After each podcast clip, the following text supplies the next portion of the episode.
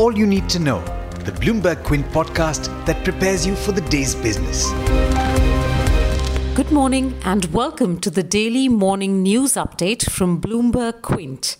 I'm Menaka Doshi. This is September 2nd. I'm sure you already know that yesterday the Supreme Court decided to give telecom companies 10 years to pay their AGR dues. Now, this long pending case has to do with how revenue is defined when computing statutory payments that telecom companies make for spectrum, etc.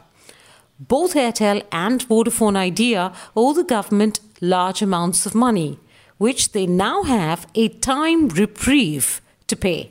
The judgment says 10% of the total dues must be paid by March next year and the rest in subsequent annual installments. Both Airtel and Vodafone have already paid more than 10%, so their next payment is likely due in 2022 while Airtel is in a much better financial condition to make these payments, the broad consensus amongst industry experts is that Vodafone Idea will have to raise tariffs to fund the payments, and that's going to be tough to do. Now, on to a few encouraging data points over the last 24 hours. As you know, auto companies report factory gate sales at the start of the month. So far, the numbers show a revival, with Maruti and Hero outdoing competitors. Maruti July sales were up 17%. Hero was up 7%. This is over the same period last year. M&M Tractors had a fabulous August with a 70% jump in sales. New entrants MG Motors and Kia fared well too. You can track all those numbers on our auto blog on bloombergquint.com. The government's GST collection for the month of July remained steady at 86,449 crore rupees. That's 1% lower than June and 12% lower than the same period last year. Though you should note that July's collections include the tax paid by small businesses with turnovers up to 5 crore for the months of March and April as the due dates had been extended. Coal India reported the first increase in monthly shipments since February. The company shipped 9% more than a year earlier. Output rose 7%. That's the first increase in five months. This is encouraging news as it indicates demand for electricity is normalizing as offices, factories, and other commercial establishments resume work after a long lockdown. The India Manufacturing Purchasing Managers Index reported well as well. It measures activity in the manufacturing sector, and this manufacturing PMI rebounded to pre COVID levels after four months of contraction as economic activity continued to pick up. It's now at 52 compared to 46 in July. A number above 50 indicates expansion in business activity. The rupee continued its gaining streak yesterday, up 1% on RBI commentary that it may tolerate a stronger currency as it tries to contain inflation. The rupee closed at 72.87. We're seeing gains across Asian equity markets after Wall Street continued its record rally on the back of technology shares. So, with that, I'm going to hand it over to Hormaz Fatakia for a quick view of how the Indian markets are set up. Good morning to you, Menka, and to our listeners as well. Tuesday was a day of fluctuations, but despite that, the markets managed to recover some, if not all, of Monday's losses.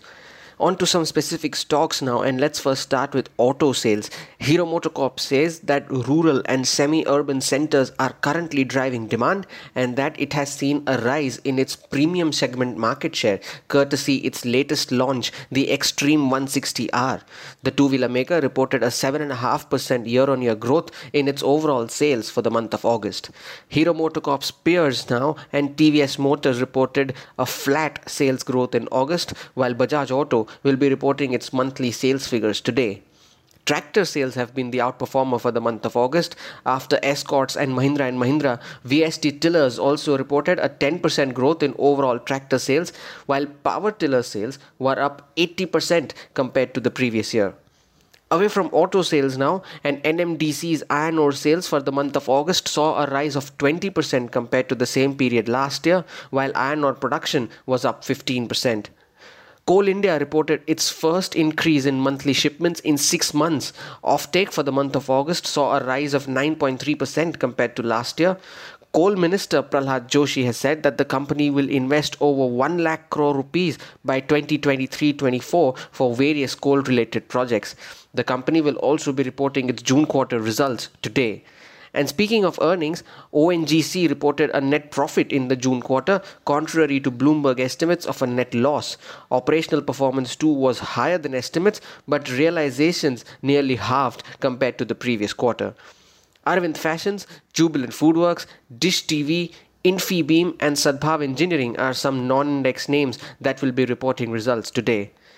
Infosys has decided to increase its US hiring commitment to 25,000 jobs by 2022 and that it will hire another 12,000 American workers over the next two years.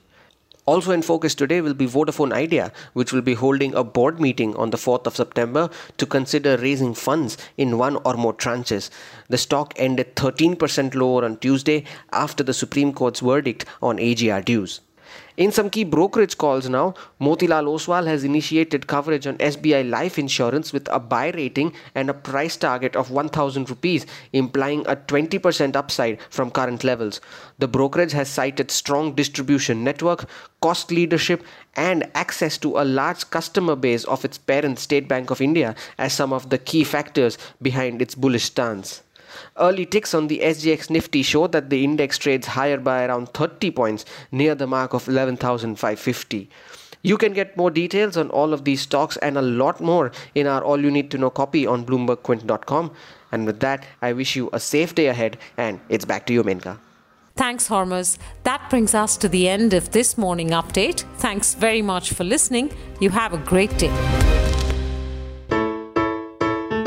I hope you enjoyed listening to All You Need to Know. Did you know that you can listen to the show on the IVM Podcast app?